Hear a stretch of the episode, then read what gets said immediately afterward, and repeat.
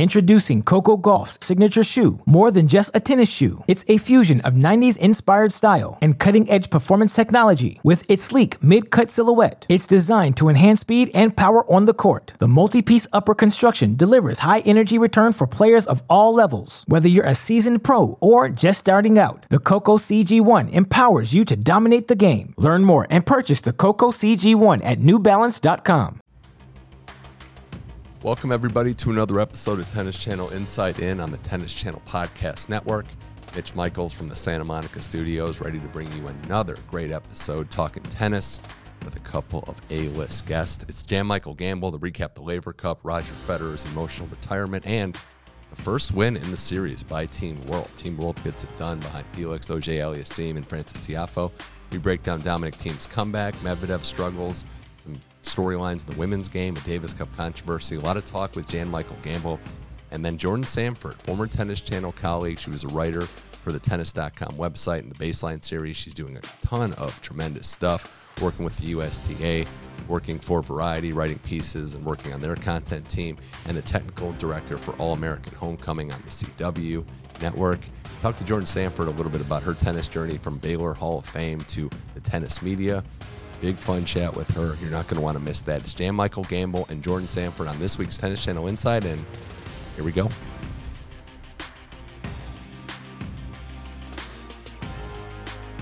All right, now on Tennis Channel Inside In, we're uh, almost into October. Jan Michael Gamble here to uh, break down really the final push of the tennis season. I know that uh, there's some fatigue in the air, not in this room though. We're ready to just keep pushing forward.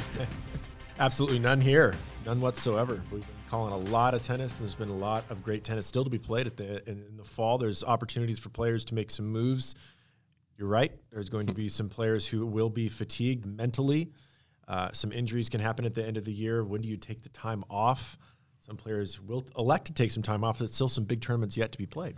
Yeah, and I think we, we can kind of actually start here. It's um, fascinating to me. I know there's an argument, I know there's validity to the fact that – the season can be long. Some players are just burned out and they've been putting so much into it. But there are a lot of players that love this time of year and that need this time of year. I mean, you just finished calling the Dominic Thiem Marin Cilic match, and that was an example of somebody in Thiem. And I guess in Cilic too a little bit, but they still want to find their form. There's a lot of tennis left in their careers, and they want to use this time to really not just set themselves up for 2023, but really find you know what their best level is already. Well, absolutely. I mean, Cilic is playing some very high level tennis. Played well at the U.S. Open. Lost, of course, to the eventual winner and Carlos Alcaraz. Not a bad loss there for him. That took five sets for for Carlito to get through that one. So you know, Cilic is high level, back in the top twenty. Uh, could he be back in the top ten? I think it's a possibility for him. His, his level is there. Um, for Dominic Thiem, a player that I certainly love watching, and and you know, it's been tough with him being sidelined. I had injuries myself that sidelined my career permanently at the at the end. You know, I don't wish that on anybody else. And to see Thiem back out there playing at what I think is very close to his level that that we've seen from from Thiem in the past. The forehands is just a little bit off right now. He's missing too many forehands in some of these matches against some tougher players who can sustain mm-hmm. the rallies. Cilic is one of them. Yeah. Uh, the rest of the game looks great from Thiem. So for for him, does he need more matches? Sure, he's going to play as much as he possibly can and stay as long as he can keep those injuries at bay. Yeah, he's always been a really fit guy. You've never really questioned that. Um, what do you think about the scheduling? How he's kind of done it? He's slowly ramping up. It seems like he's he's looking out for himself, but he's also playing the right events. Did the Challenger is playing as much tennis as he can without kind of overdoing it. Yeah, he made that Challenger final, lost to Humbert in the final there, so that was that I don't think was a particularly good match, but that was a lot of matches played. So that's mm-hmm. what he that's what he's looking for is get, get out on the court, play matches against these these tough competitors. Play a match, a good match, I thought against Cilic. There was smiles on the face of of Thiem after that mm-hmm. match was over.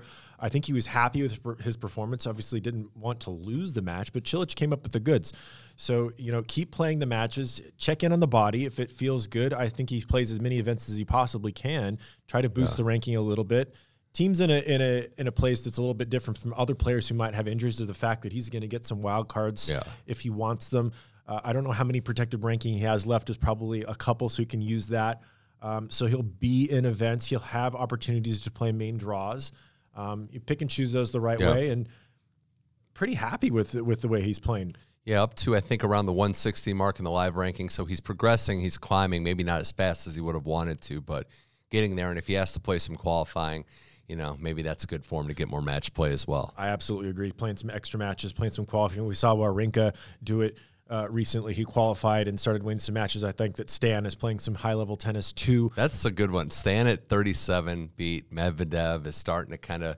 I mean, I don't want to say final push with certainty, but this appears to be the final push. Well, you never know. You never Yeah, know how long know. you can play. Yeah. Roger just retired at 41, so yeah. that gives Stan, if you're going to judge it by that, a few more good years. And you know, he's had the problems with his, his knee and his and his foot. I think ankle. So that you know those those hopefully are in the Mm-hmm. past. I liked the way that I saw Stan playing, um, and he went and played the qualies and had to do it and came up with some good wins. So. You know, you just need the matches. You need the confidence.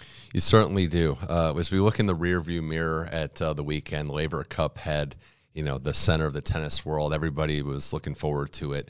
Uh, on the one hand, which we'll get to in a second, Team World wins their first Laver Cup, but it was really about just saying goodbye to Roger Federer, and it was as tremendous of a goodbye to, that you could offer. I mean, nothing would have ever been enough for a guy like Roger Federer, but the last match he plays with Rafa, they lose a tight one to Sock and Tiafoe and uh, they get the tribute there. It was an emotional night, but just I guess starting with this, Jan Michael, the visual of him playing in his last match, what you saw from him on the court, the level looked pretty good. Ultimately, just getting that one last chance for all of us to see him play. What was that like? Well, that was neat, and he, and he went out there with the guy that he's competed so many times against with Rafa. That's what he wanted to do. Roger did it on his own terms, and in a, in a fantastic event that they've created. The Laver Cup is an exciting event. It uh, it, it, it was nice to see Team World finally Yeah, win one. yeah. Um, but I agree with you. It was it was certainly overshadowed by Roger d- deciding to retire. It, it, it seemed a little abrupt. It almost seemed like and Roger's such a class act. It almost it seemed like he gave Serena some space. Yeah, His retirement. He he didn't he Yeah. didn't do it. uh, You know, close to her, gave gave that that a little bit of room to breathe. We lose Serena now. We lose Roger. This was Roger's moment. Uh, as far as retirements go, I, I still think Pete and Ash Barty maybe did it the best, win a slam, and then say, "Hey, I'm out of here." But um, this was this was emotional for a lot of people. Emotional, certainly for everybody involved there, and and for all the fans of Roger, which there are so many, myself included. It, it was gr- wonderful. I think he. That's a great point. I think he didn't want to overshadow Serena. He also didn't want to overshadow the U.S. Open by making an announcement mm-hmm. while the tournament was going on. I was impressed with how you know it was great to just see that the level was still good. I know it was a doubles match, and and he said he's not at the level where he needs to be to, to contend for majors. But I guess selfishly, we were just glad that he could play out there and play at a high level and show off the hands and play with Rafa. And you know, it wasn't about the outcome of the match, although he's a very competitive guy. What I what I love the most about this weekend uh, among other things, Jan Michael, is the fact that you know he stayed involved after the match was over Friday night. He He's just a consummate professional, and in that ceremony, he wanted the team to be included as much as possible. So I think he, I mean, he's he's leaving a void that I don't think everyone will be directly replaced, but I just keep going back to leaving the game in good hands and how there's so many young, exciting, fun players coming up that were directly inspired by him.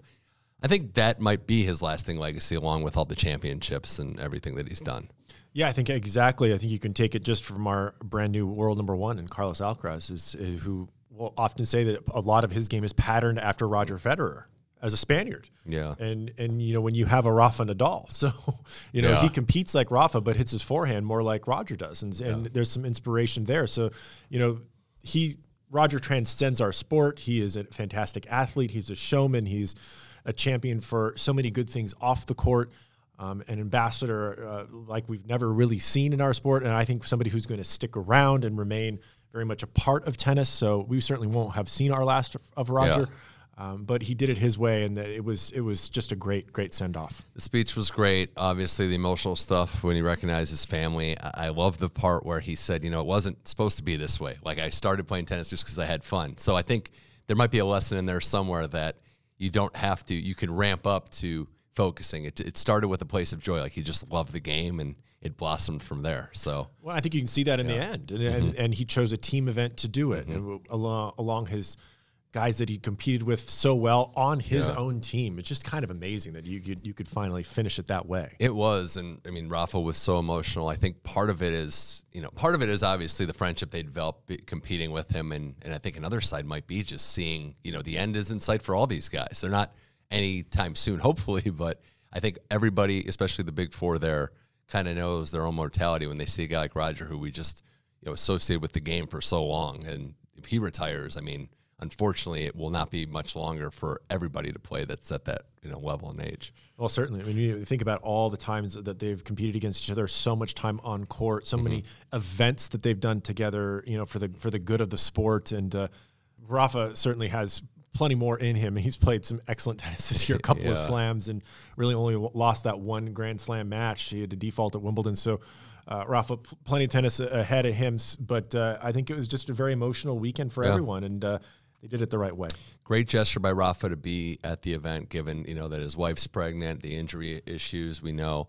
It was great to see Novak Djokovic and Roger, who haven't had the, the best of friends relationship, that they were able to you know come together. Murray obviously belonged. I think for the young guys too, on both Team World and Team Europe, to see this and be a part of this moment is going to be good for them as well. Absolutely, and I, I love you know had that emotional moment, moment which we've seen replayed so many times on media, and uh, you know see um, you know Roger uh, sort of breaking down, and then Rafa, and then uh, you know Andy sees that and takes a step back. Uh, so much respect that he has for everyone, and Yeah. I really respect what he did in that moment. He because he understood the you know what was taking place between the two of them. Um, you just that those pictures are really strong. They really are. Uh, and you mentioned his post career that's going to involve tennis. I know the, the world is his oyster. Like that's it's he can literally do whatever he wants. But what would you like to see him do? If there's, I guess, one that stands alone, what do you think a good tennis involved role for Roger is post playing career?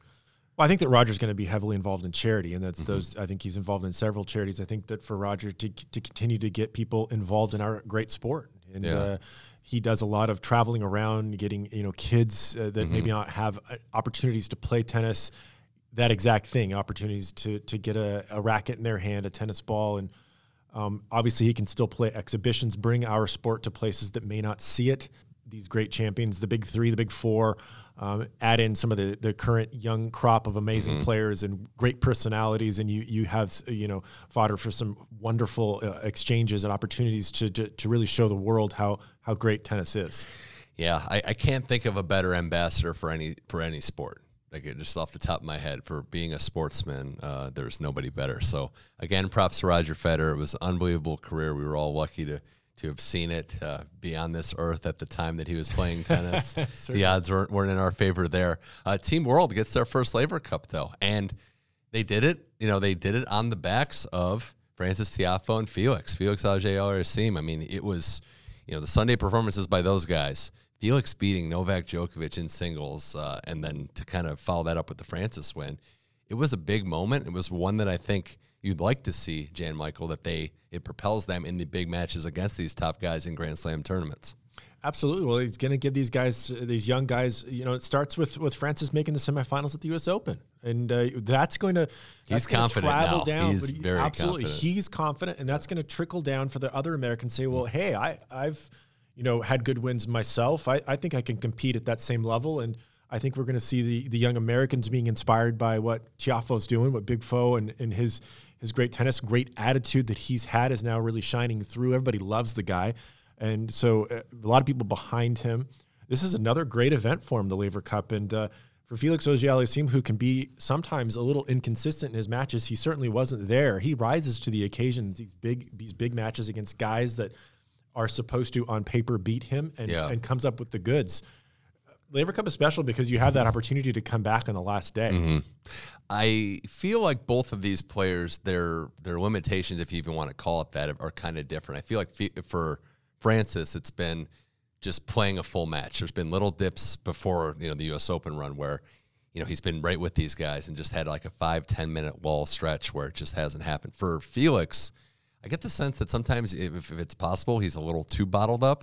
Like him showing some emotion and some mm. fire out there can actually be a great thing, and I think he started to do that. And you know, I hope it snowballs. Like we said, it can go negative one way for players that struggle, but for wins and you you know you get on a roll, I think this could be good too. Because Felix has has always been there, and, and I think he's got the game that could win majors and win a couple of them. Yeah, I think he does have that game. Gets inconsistent at times, especially in the forehand. Sometimes it leaves him, and, and you mm-hmm. know he gets a little stiff, and so that's that's actually maybe some great insight there, Mitch, on him showing some emotion. That team format worked Yeah. for him.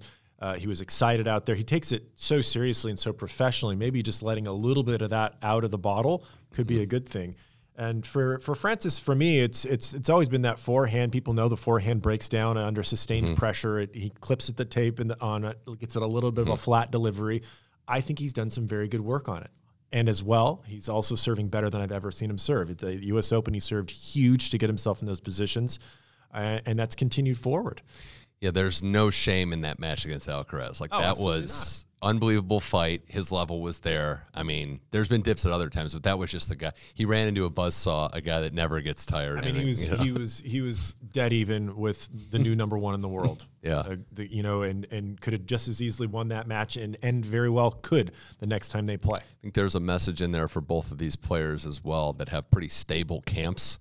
They've worked with the same coaches, the same routine, and I think that's good. How about I- yeah, yeah. I don't, I, you know, not to name names, but you kind of know players that are on both tours that are kind of running through coaches and changing things up too much. That might not be a good thing. Yeah, I mean, Francis and Wayne Ferreira has a fantastic coach, believes in him, chose the right guy, and and they've done a lot of good hard work. And and Wayne's got him focused, and it's the right person in place for him. And know, sometimes it's a little bit tricky. Some some players may not gel that well with a coach and might need to make some adjustments, but you got to stick with the coach for a while. You can't do it every other month trying to change it up like that. It doesn't work.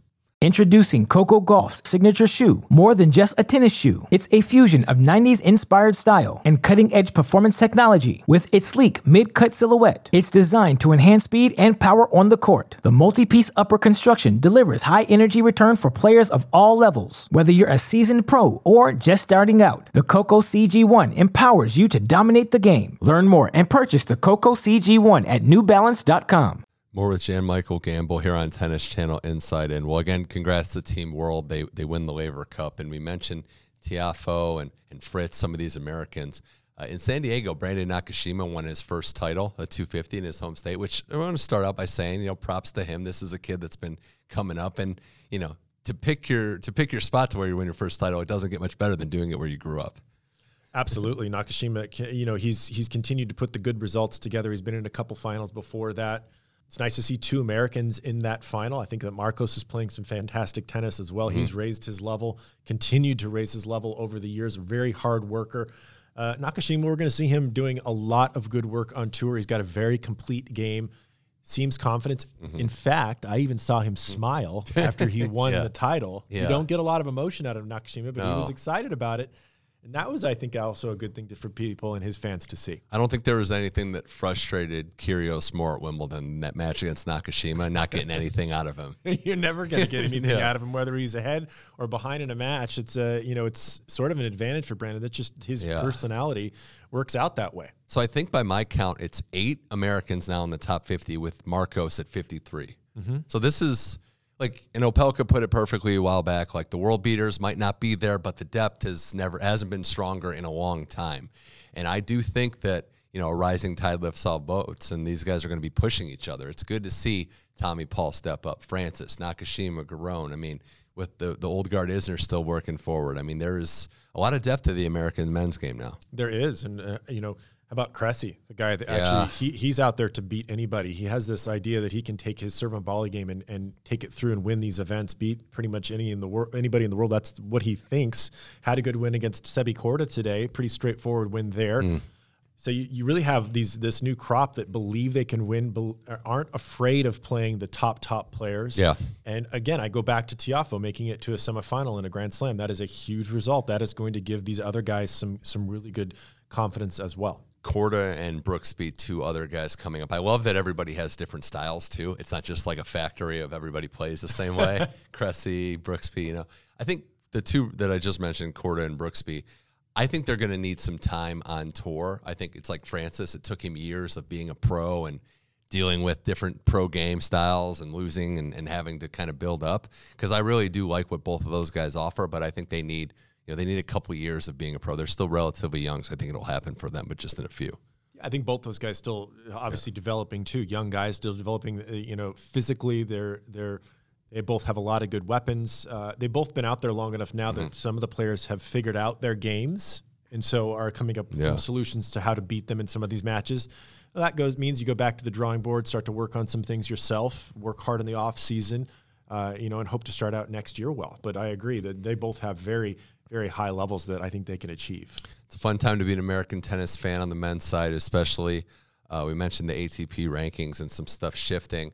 Uh, one of the players I just want to get your thoughts on. Stan notched that big win over Medvedev, but another loss for Medvedev, another you know disappointing outcome in a tournament. Obviously, not nearly the level of the U.S. Open where he lost to Kyrgios. But do you think that there's any any areas of concern for Medvedev? I know he hasn't been able to play the full way through, but he's had some losses. He's lost the number one ranking, and for a guy that built up his re- resume and his reputation on consistency, it just hasn't been there. Are you concerned at all with his game?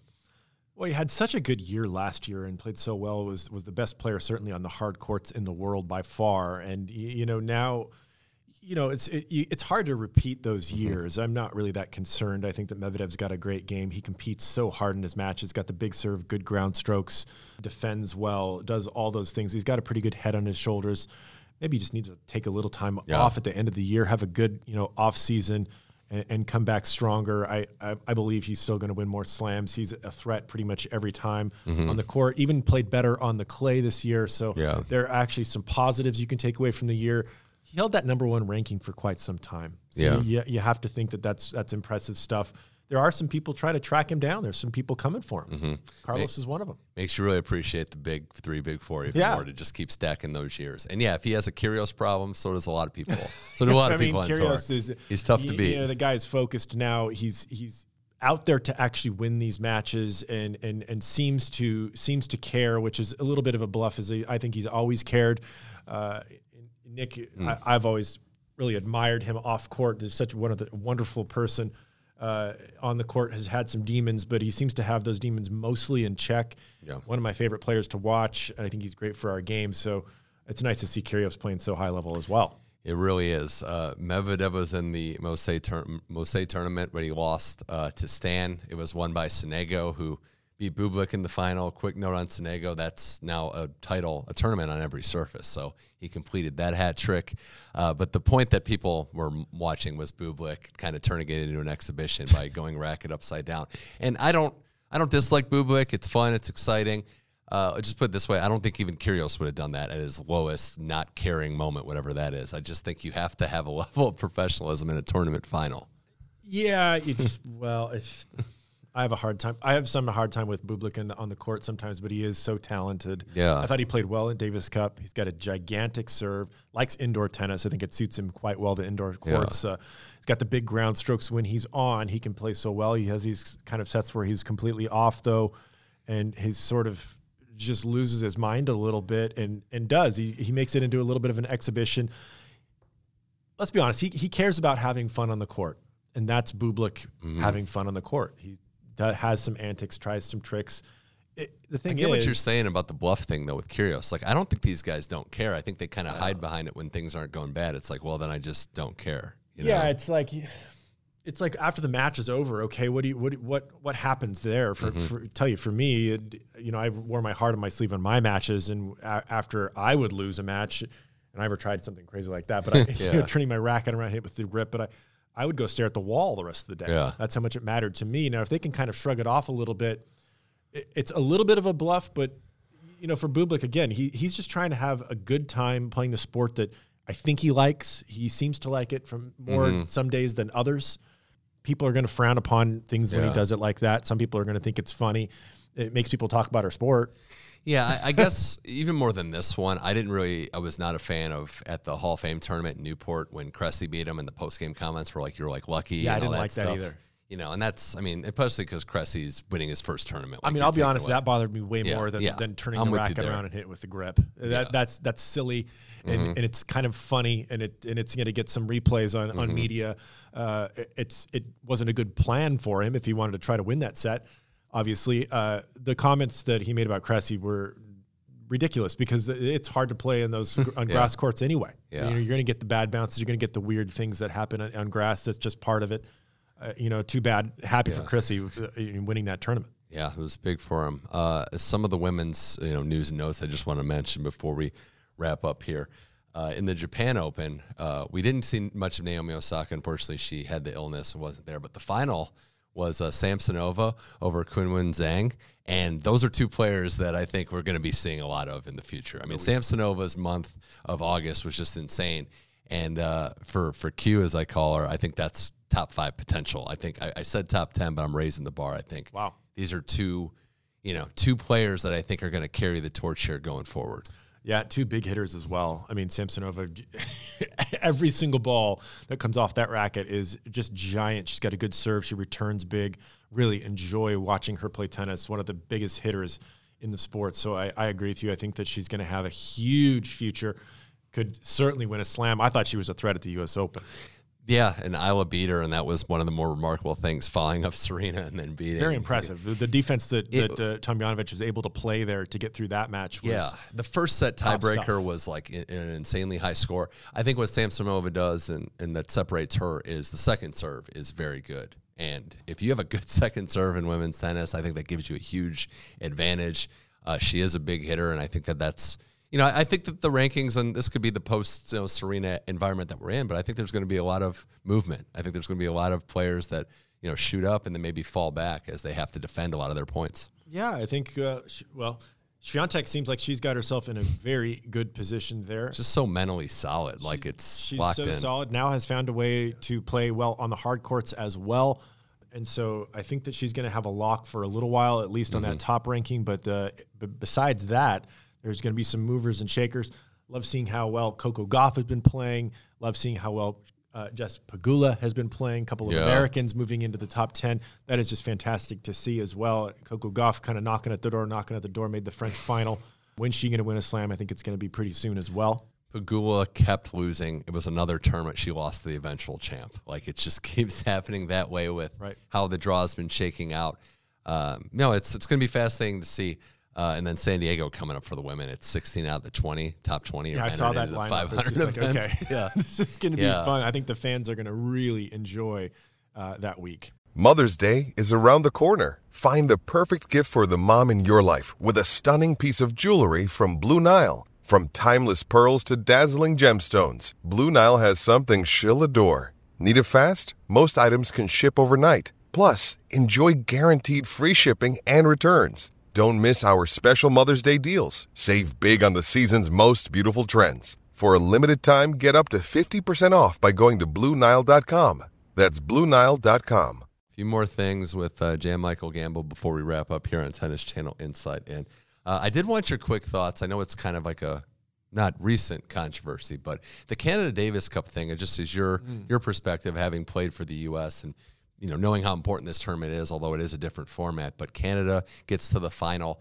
They were given a wild card. They were able to come through and win their group that included Spain, but they will be into the Davis Cup final. And I know a lot of players, a lot of coaches American captain Mardy Fish were not a fan of the fact that they had already been eliminated and they got the wild card because Russia and Belarus were kicked out. It's a, a difficult situation, but how do you land on it? I think it's tough. First of all, I'm having a hard time wrapping myself, my, wrapping my brain around the new format of Davis Cup, uh, the way that it's being played, uh, the two out of 3 I, I called a lot of those matches uh, for T2 just a couple weeks ago, and so saw a lot of it, and started to actually really enjoy the fact that you can see so many good players on a given day. Starting to come around to this nor- new format, I still have a hard time calling it Davis Cup because Davis Cup has been three out of five. It's been country versus country. You know, you know, traveling to these the tough home places ties, to play, like the home ties versus it. the away ties. Yeah. I remember playing some Davis Cup ties where it was just so hostile of an environment um, that it, you, you just it's you have a hard time recreating that, and w- I'm not seeing that now. Yeah. You, I did like the fact that, and I hope it's it's going to be a rotating thing where these countries that are hosting, they do have a little bit of an advantage. More fans are showing up for the for the home team, the host teams. Right. Um, I like this whole round robin format. So so I'll, I will say that's a positive. Yeah. I don't know if I like that it's two out of three. I'm I'm still sort of on the fence. So on the fence there. So I didn't haven't answered your question yet. Now with the Canada uh, situation, yeah, I, I can't quite understand wh- wh- how they even chose that. Like, Well, I don't know why they got the wild card. Like Yeah, that's the part that it was them, and I mean maybe because they have. I mean, I'm just saying they have a top guy. They yeah, they have have great Felix. players. Like that is that great, players? I mean, You I know. mean, it- you, know, the, on paper, it's a it's a it's a good idea. Shapo didn't even play. Uh, uh, played well. I thought. I mean, I liked a lot of the matches that they played. I, I have a hard time with them now in in the knockout stage. You- Mm-hmm. We called it the it was the World Group Finals, and now we actually have the Davis Cup Finals. It's, Yeah. it's it's kind of a lot for you to kind of assimilate, Right. Uh, when you think about it. But um, do they belong to be there? Well, since they were given the opportunity, they belong to be there. Yes, but they already lost, so probably not. Yeah, and it's not a lucky loser situation in the sense that those are players in tournaments that lose in qualifying and then get the main draw option. They were already knocked out of essentially the main draw. So Right, you never see that just doesn't happen. That yeah. doesn't happen. The only the furthest you can really get is if somehow you take over the buy situation of a tournament, uh, you know, where there's a buy and the draw, and you can sort of get Yeah. kind of far and, And to- and and to be as lucky clear- loser. But this is not that situation. yeah, if it was the old format and something like this happened again, it would just be a walkover. normal. Yeah, it'd be a walkover. Yeah, so. it would just been simply be a walkover. So they they should have done. Uh, they probably should have just put a walkover in there. Yeah, and this is this that- is tennis federations that are upset because this means a lot to you know each country's. It does mean a lot. It Yeah. does mean a lot. And, and you know, in the end, you, you, Mm-hmm. you probably look at it from the sponsors from these these venues that are that are trying to sell seats. Yeah. And, and they're saying, hey, we want some, we want players on court. We don't want to have, you know, no match on that Yeah. on that day, or you know, Right. so we're going to lose revenue there. So there's there's a lot of different kind of hands, you know, in in the bucket, and and, and a lot of different thought process. So of course, yeah, Mardy Fish is is not going to be happy with with with that. Of course, he will be happy with the Americans making it through. So you know, Yeah. congrats to them. So we have a chance to do that. I think that's going to be the focus for you know going forward, and and you can't really worry about Canada now. The, the worry is can can USA get, go get the job done, and I think we got a good shot. Very much so with that depth we mentioned. Uh, it's gonna be exciting to see. Uh, you know, a lot of tennis still to play this year. Uh, tennis, and we're doing pickleball now. I saw the story. We are doing pickleball. I'm calling some pickleball calling next some month. pickleball, and I saw the story that now we're getting teams and cities like LeBron James is an investor. We're gonna keep it going. James Blake already is a, Yeah. is a team owner. Yeah, I think uh, no. I mean that that sport's growing leaps and bounds, especially here on the West Coast. It's just you get, it's getting hard to play or find a place to play. Yeah, pickleball is always, you know, for me, I grew up in Washington State, so I played pickleball my whole my whole life. Oh, see, And for me to go. see it take off like this is it's it's kind of exciting. It's it's a bit strange watching how the game now is played. Uh, uh, the singles is a little bit more like I'm sort of used to. And, and when I say grew up with it, we had a pickleball court in our backyard Hmm. when I was about I think 11 years old. We put in our backyard. Didn't have the room for a tennis court. Made room for a pickleball court, so that was like our neighborhood thing. All my friends Oh. were athletes. None of us played. I didn't want to play tennis with them, so we played pickleball. We had neighborhood rankings, and and it was just a lot of fun. We had pickleball parties. Wow. um, so it's it's easy for me to see uh, why people sort of gravitate towards it because it's just so much fun to play with with just anybody. You can pick up a racket and have a good time, and and you know bring some food and some drinks and just enjoy yourself. Where tennis is is let's be honest, it's pretty serious. Yeah, I- think there was some appeal. Uh, there is still appeal to tennis to the casual player out there, person out there. Pickleball Absolutely, does but that it's, as it's, well. it's a little bit harder uh, to pick up tennis, uh, you know, and to be good at it. It just takes a little bit more work. Yeah. Now, I think I think that the two sports can go hand in hand. I think that if you start with the pickleball, I think you can gravitate towards the tennis, and I think that the pickleball the tennis players can can easily pick up a pickleball racket and, and Yeah. play, you know, competitively. And and for me, it's it's not one against the other. I think it's totally hand in hand. Now, some people don't like the sound of the pickleball racket, ball coming I've off the heard, yeah. racket. But uh, you know, it's a bit loud, but it's it's a lot of fun to play, and, and it's going to be really interesting calling some of those those tournaments. I'm looking forward to it. Those tournaments and events look like a pretty good atmosphere too, like a pretty good fun. time. Uh, no, this has been a blast, Jan Michael Gambill. Very last thing, we try to end with like a funny note, uh, a interesting note. Want to know if this ever happened to you? Sloane Stevens, four all in her third set in her match against Frech in the first round, uh, stung by a bee. Fought through it and won the match, but said she was legit stung while playing. Did that ever happen to you, and were you able to battle through it? I think I have been stung by a bee before. I think the weirdest thing that ever happened before was these these bugs descending on the court. They see the tournament in Parma. There's like a ton Yeah. of bugs Yeah. in the night matches that are that are there, um, and they're all in the air. And so there's like th- these weird things to deal with. I was playing a tournament, I think in Ecuador. Uh, when I was trying to come back after being injured, and these these these huge bugs descended on the court to the point where there were so many that we had to stop the match and they had to sweep these these these bugs, these beetles, whatever they were, maybe I don't know what they were, but off the court we had to take our time uh, and and let them clean the court of these creatures before we were able to commence the, the rest of the match. Did you have to request that we got to stop, or was everybody just like, no, play. we have to? Yeah. You couldn't play. The balls were oh. hitting the the these huge things, and, wow. and so it was a, it was a whole issue. But uh, you never know what you're going to get Ten- out there. Tennis players are tougher you know, than they tough. look. You got to battle the elements. Uh, Jan Michael Gambill, thanks for coming on Tennis Channel Inside In. Thanks, Mitch. Always a blast talking to Jan Michael Gambill, JMG, on the Tennis Channel Inside In podcast. Make sure you're safe out there from those insects and bugs. Uh, but in all seriousness, it's uh, always a pleasure talking tennis with him, and uh, we'll have to have him back sometime soon. Now we're going to switch it up, talk to Jordan Sanford. She was a tennis.com writer and editor for the Baseline series, had a Hall of Fame college career at Baylor. Uh, transitioned into media, is doing some fun stuff now for Variety, working with the USTA, going on a bunch of different shoots, and, and working as a technical director for the CW network for the All American Homecoming series. She's the tennis expert there for how they film and shoot scenes. So, a lot to talk about with my friend Jordan Sanford, and uh, it's an all encompassing chat that'll give you some advice for how you would want to break into the media industry. A lot of good stuff for former athletes out there. It's Jordan Sanford now on Tennis Channel Inside In.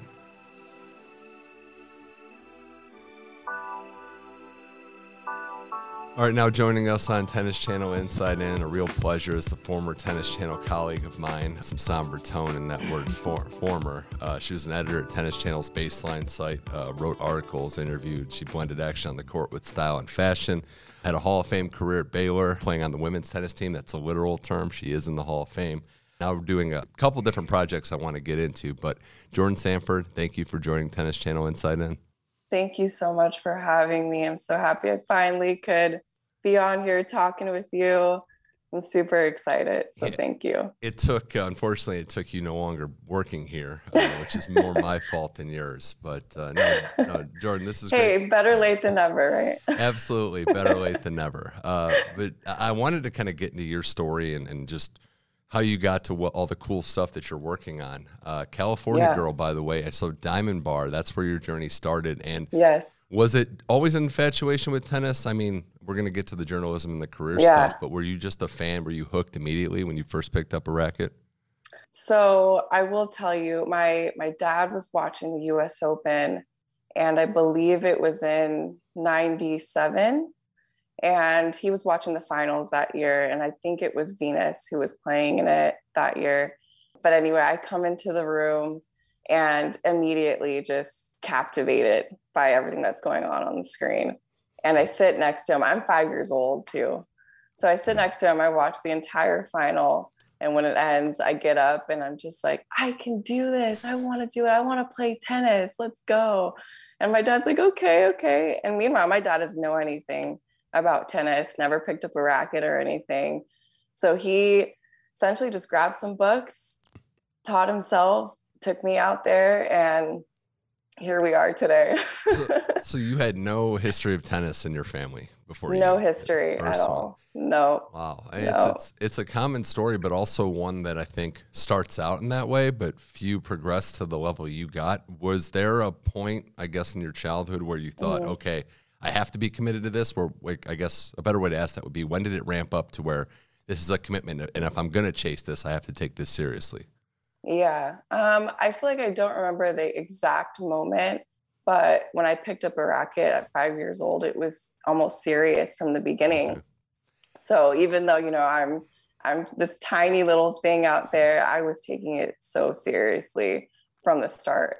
But I, I would say probably when I was eight years old, when I got my first coach outside of my dad, that's when we were like, okay, the the mission, the goal is to play pro tennis when did college become a factor? When did you think, okay, this is what I want to do? I know you did a stint at Maryland before you ended up at Baylor. How did, how yeah. did college kind of become the focal point? And what did you do to get to that point where you could achieve that dream of playing in college?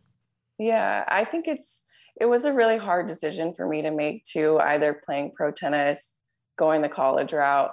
And so I was I was playing some professional tournaments leading up to that, and I had essentially every school that I wanted kind of reaching out to me, and I would start going on official visits, and that's when I kind of knew I was like, I also want to have my education too, and you know maybe try pro tennis afterwards, but um, that's kind of when it became more so of a reality and i accepted that yeah. you know the college route was the way to go for me. Well you were kind of ahead of the curve in a lot of ways and it was you know your your age demographic is when the college tennis boom i think really has taken off and now you see so many college players that have made the pro game. What was yeah. was the level of college being kind of as high as it was? Did that surprise you? Were you shocked that there were as many good players playing in college? Because it wasn't always that way.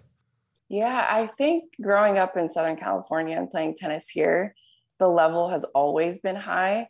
So that's kind of what I'm used to. Mm-hmm. And then when you're playing higher on your team, one, two, three, you're always getting those top players.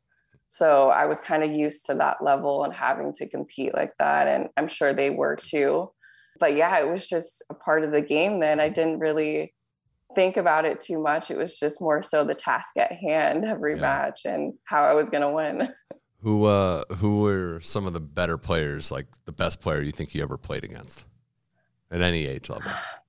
In general, I would say I would say I played Sloane, I played mm. Madison Keys, and I played Jen Brady actually my last college match at NCAA's. I'm familiar so. with those names. Yeah, I think most yeah. of our listeners are too. Well, that's that's an extremely high level, and you know, I mentioned all the success at Baylor. What was yeah. the best part of being on a team? Like tennis being such an individual sport, we we saw this at the Laver Cup. I think individual athletes like tennis players, they kind of still yearn for that missing component of being on a team. So, what was the best part of having a squad that you were part of at Baylor? Yeah, I think there's obviously some positives and negatives to it, but for me, I definitely long to to be on a team and have that sort of aspect to it. Um, but it's hard also because it is an individual sport. So at the same time, in a way, during practices and things, you're competing against each other to, you know, who who's going to play one or two in the lineup that week. So they're your teammates, but at the same time, yeah. there is that right. that sort of aspect going on. But for me, it was just always fun having that support system and that big of a mm-hmm. support system beyond the team at Baylor.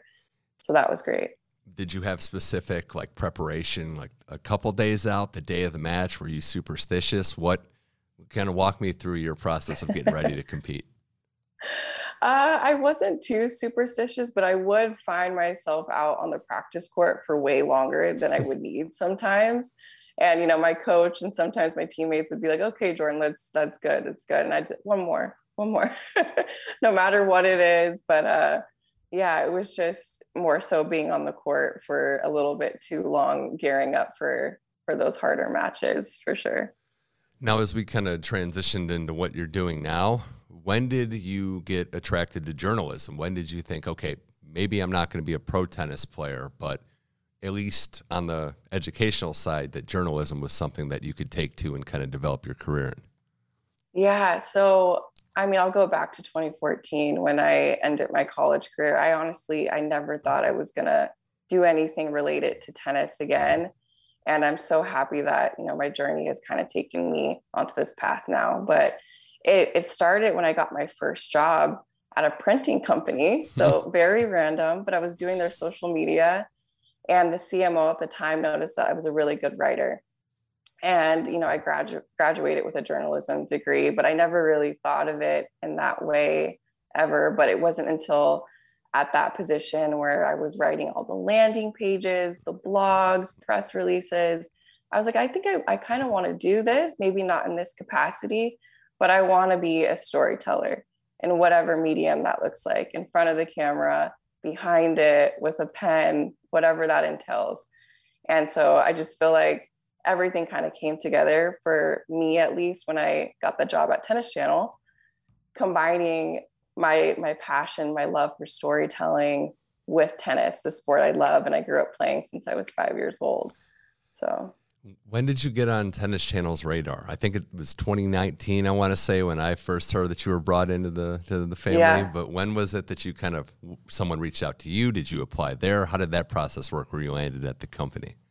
So back in 2019, I was at Allegiant, so at the airline, working as a technical writer in office. And the reason why I accepted that job in the first place is because I didn't want to just be a good writer, but I also wanted to know how to edit. I think that's very mm-hmm. important to have that skill. And I felt like I did everything there, fulfilled it, fulfilled that goal of becoming a better editor. And I really wanted to dive into a creative field and explore that storytelling, that journalistic touch to writing. And Tennis Channel came across on my search on, I believe it was LinkedIn. Mm-hmm. And I was like, you know, that would be perfect. It was for an editor position. Obviously, I have the knowledge of the sport, but I didn't have that editorial background. And uh, Ed and Matt and everyone, they took a chance on me. And I'm so happy they did because now I'm here. it's crazy how that works out. Like I love the non-traditional paths and and it takes someone kind of taking a chance on you, but also seeing something that you had the tennis background, obviously had played it and competed at a high level, but also had some skills that it's kind of like it's kind of like clay. You had to be molded a little bit, but they knew there exactly. was something there. Exactly. Yeah. More with Jordan. With threats to our nation waiting around every corner, adaptability is more important than ever. When conditions change without notice, quick strategic thinking is crucial, and with obstacles consistently impending, determination is essential in overcoming them. It's this willingness, decisiveness, and resilience that sets Marines apart. With our fighting spirit, we don't just fight battles, we win them. Marines are the constant our nation counts on to fight the unknown, and through adaptable problem solving, we do just that. Learn more at marines.com. More with Jordan Sanford here on Tennis Channel Inside In. Will we get to the career stuff and some of the cool stuff you got to work on? I will say you were always kind of a top draft pick in terms of when they needed a stand in or somebody to actually play tennis on these shoots. I keep going back to uh, this great feature that they did, this great video that they did back in the desert uh, in Indian Wells when you guys were in the retro tennis outfits and trying to paying homage to the 70s legends with the style and the fits there. But had to actually it was too funny. Honestly, that was the most hilarious experience I've had on a tennis court. So I will say that. There there's some pressure there though. Like with that one, I remember recently one of the last things you did was having to kind of hit in front of a green screen. And I gotta think it's a little it's a little pressure filled. Like you're not actually playing tennis, but you have to you still have to Absolutely. do some stuff there. Yeah. I mean my last one with Nordstrom, I was behind a green screen as well and there's probably at least 30 people right in front of me and they're like here hit this tennis ball as hard as you can without hitting any of the cameras any of the gear or people of course and it's like okay so i have this little target window mm-hmm. and uh gotta got to make sure I hit my target spot on and, and, I'm not playing tennis anymore every day. But yeah, it's it's takes some skill, obviously. It takes someone with a background there. Uh, when you were writing some of these pieces for tennis.com, the baseline section, yeah, you had a lot of range in there. There were some serious posts, there were some fun loving, like Feel Good Friday. Let's take a look at all these yeah. tennis courts. Did it take you some time to find your voice? Did you want to have a lot of different range and cover different topics? How did you kind of grow as a journalist on the tennis.com website? I think going into it, I already realized as a tennis player that there was a whole portion of the game that really wasn't being touched on. Uh, when it comes to small businesses, the fashion, the trends, the off court news, I felt like that just wasn't a space that wasn't really being looked at at the time. And that's something that I really wanted to kind of explore a little bit more. And I'm so thankful for for Matt uh, Fitzgerald and Ed McGrogan for letting me kind of take it and just run with it. And that's how I started the whole small business series and featuring different brands and equipment, gear, products that, you know, many people in the tennis world, even yeah. recreationally, don't even know about. And I feel like sometimes we get stuck with what's happening in the pro world, the circuit, the grand slams, and there's a whole other story being told that wasn't being you know paid attention to. There's a lot of untapped potential out there and i think we're starting to tap into it which is great. A lot of that is yeah. because of this new era of players. Uh, what were some of the favorite pieces that you wrote or some of the you know more impactful ones? The one that comes to mind for me was the uh, naomi osaka mental health piece but if that one yes. or if there's other ones that you kind of take you know more pride than others in yeah, I really like those pieces too. Just kind of, you know, talking about the players off the court and that they're human as well. I think we forget about that sometimes. They're not just tennis players. So I think it's important to have an outlet that kind of shows that a little bit more. But for me, I guess my favorite piece that comes to mind first was my first one, my first small business piece about the courts. Mm-hmm. This place out in Anza Borrego, uh, no one knew about it at the time. And it's just a desert oasis. If yeah. you're a, a tennis enthusiast, you need to go there.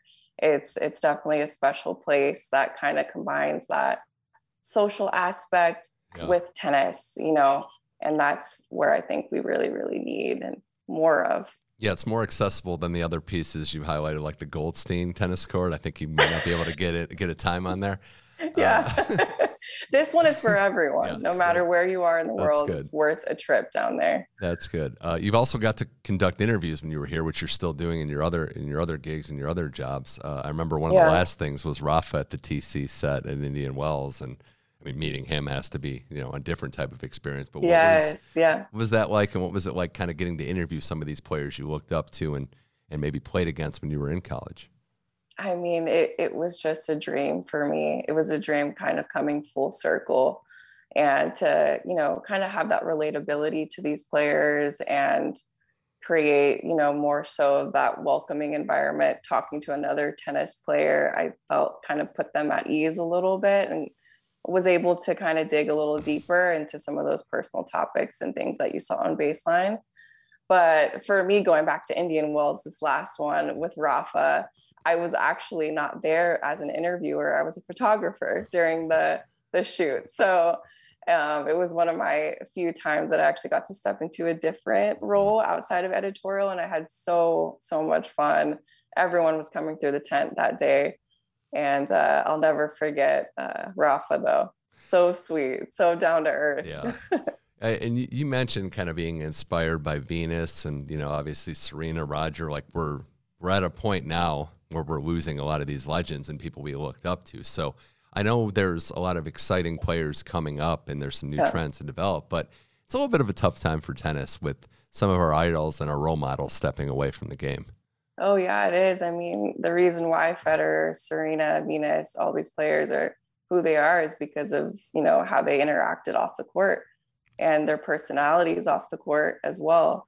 And I think I think tennis is in good hands with everyone that's coming up, Tiafoe, Kyrgios, uh, Casper Ruud, all these different players coming up on the court. It's great. But I think where we're going to need some improvement is just the character. Mm-hmm you know, more personality, more energy. I think that's what really carries the game and makes someone, you know, kind of stand out among the rest. Yeah, they held the mantle for so long. We almost took it for granted, the consistency there, and just being great ambassadors of the sport, too, which is something that takes time and that you have to, as a human, kind of grow into. 100%. Are you surprised how, I mean, maybe like trendy is a bad word, but in terms of like showing their style, showing their flair, and also not being afraid to speak up on on serious issues, are you surprised or I guess more impressed that this next generation is more outspoken? I'm definitely not. I'm not shocked at all. I actually wish it would happen a little bit more. I feel yeah. like um, I think that's honestly why you know Kyrgios and these players are are so appealing to me because you're getting you know a whole new generation that looks up to these players mm. for their energy for who they are and for their mm-hmm. mannerisms and yeah. things and they want to kind of embody it and again i feel like that just it brings a different kind of feel to the game that i think is just yeah. it's missing a little bit more so uh, i'm good with more talking and yeah. more you know just expressing themselves beyond the court i think that's what the sport needs yeah, it's always been like a hot button issue. Like tennis is a great game, but it maybe needs more personality, needs more style, the off court stuff, getting into things like fashion and, and the arts. And where I, I land, agree, I agree. Where I land on it, Jordan, is I there's so many tennis players. Not everyone, like there are reclusive people that I understand. That's that's their mo, and they don't want to be yeah. that outgoing. But it's nice to For have sure. a mix of people that are outgoing and are going to kind of take you behind the curtain. Absolutely. I mean, even Naomi with her fashion brands, I mean, she's yeah. everywhere right now.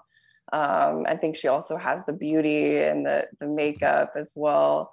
So I love seeing stuff like that. Also Kyrgios, mm-hmm. even something simple as wearing a Celtics jersey yeah. on the court, you know? Yeah. Now you're bringing like the basketball, you know, people, fans into the game as well. And you're introducing more people that just didn't even care yeah. to pay attention to the sport. Now they're all of a sudden at the US Open watching. A couple more things here with Jordan Sanford on Tennis Channel Inside In. Um, I just want to talk about kind of what you're going on and what you're doing right now. There's a lot of stuff, but I wanted to talk about the uh, the movie, the All American Homecoming show, I should say, on the CW yes. network, where you're working as a technical director. A show about a girl, Cliff Notes version, obviously. Los Angeles girl goes to, to a historically black college to chase her dream of playing tennis. So, as a technical director, are you kind of the expert on on the set? Like, this is how I, tennis actually works. I am. I am. It's an I'm important job. Of, yeah, very important. Very important. I actually started off as one of the characters, the team captain, as her body double for the mm. first season. Mm. So I was doing that, and then they were like, you know, we would love to have you become the technical technical director because she actually gets injured in the second season which might be a, a slight giveaway.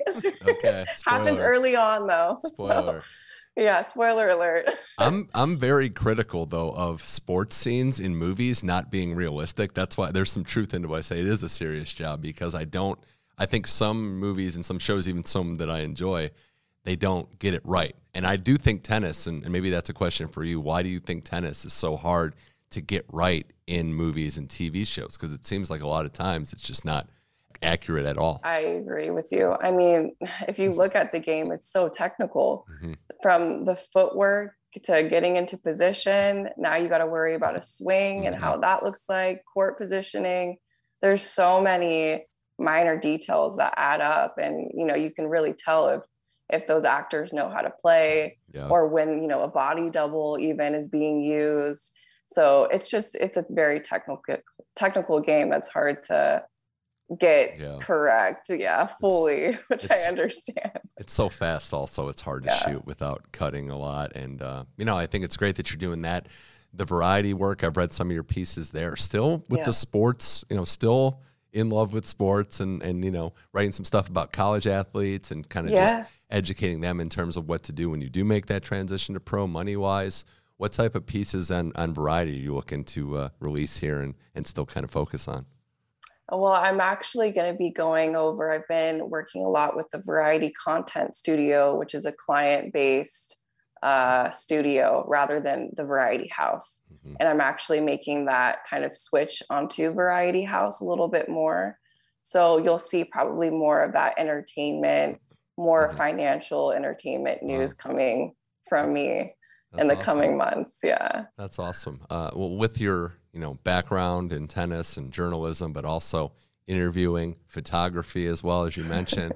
uh, message, I guess, for do you have a message for like these young kids, maybe tennis players that are looking to get into the media industry, or just students out there that are looking to break in? What would that message be, or some advice now that you've got some credibility? Yeah. I I think as a former athlete, just to not be too hard on yourself never be too hard on yourself and know that everyone is on their own journey and their own path and that looks different um, just as long as you're kind of going in that that direction and you know where you want to land. I think that's so important but just know that it takes time and it doesn't happen overnight. Even for me i i had i had to take the steps to get to tennis channel to get to where i am now. It didn't just happen after NCAA's and all of a sudden, you yeah. know, here I am writing about the sport. But it, it takes time and, and, don't be hard on yourself. Don't be too mm-hmm. critical. It's definitely a marathon. It's not a sprint. And you want to make sure you enjoy those small victories. And uh, uh, my other thing would just be like like you've done, get your reps in. You know, get your chances exactly. and get your time in. And uh, exactly. Um, yeah, yeah. For me, I mean, even going back to it started, of course, with tennis, having that background.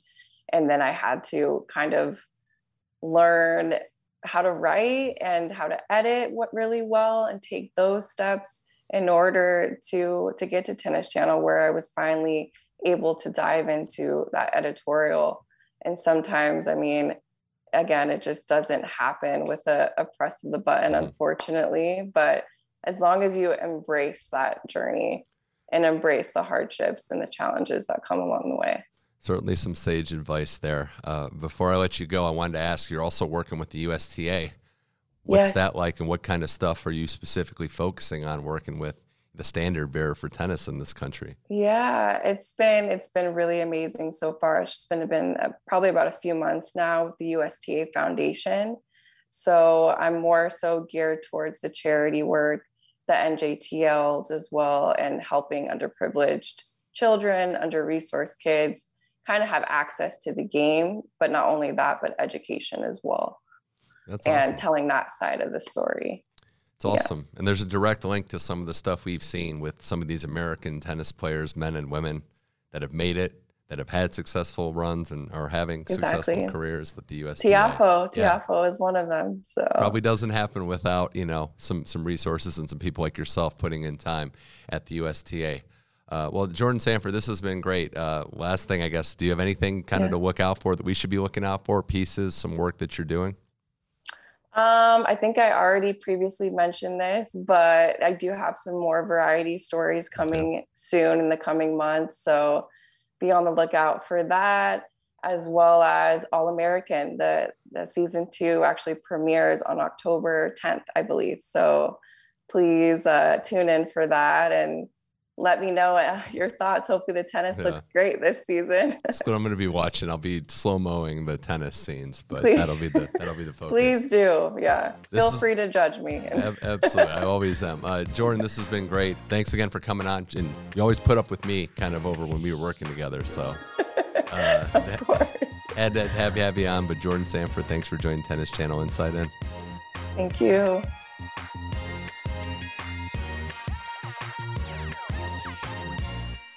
That's it for this week's episode of Tennis Channel Inside In. Thanks to Jan Michael Gambill. Thanks to Jordan Sanford. And thanks to everybody out there for listening as we continue on. We're in the post major season, but still weekly episodes on the Tennis Channel Podcast Network, which can be found at tennis.com slash podcast. We have a ton of great shows, ton of content. We have a lot to listen to, a lot to whet your appetite, and we're going to keep it going on the website. We're on all your podcast platforms from Spotify to Apple Podcasts to Google Podcasts. We're everywhere that podcasts can be found. Another show next week. We're going to be talking to John Lloyd, the former British tennis player, Grand Slam finalist. That's a preview episode for next week. He's going to come to the Santa Monica studios. He has a new book out. You're not going to want to miss that as well. For Jan Michael Gambill and Jordan Sanford, my name is Mitch Michaels. This has been Tennis Channel Inside In. Thank you for listening, and we'll see you next week.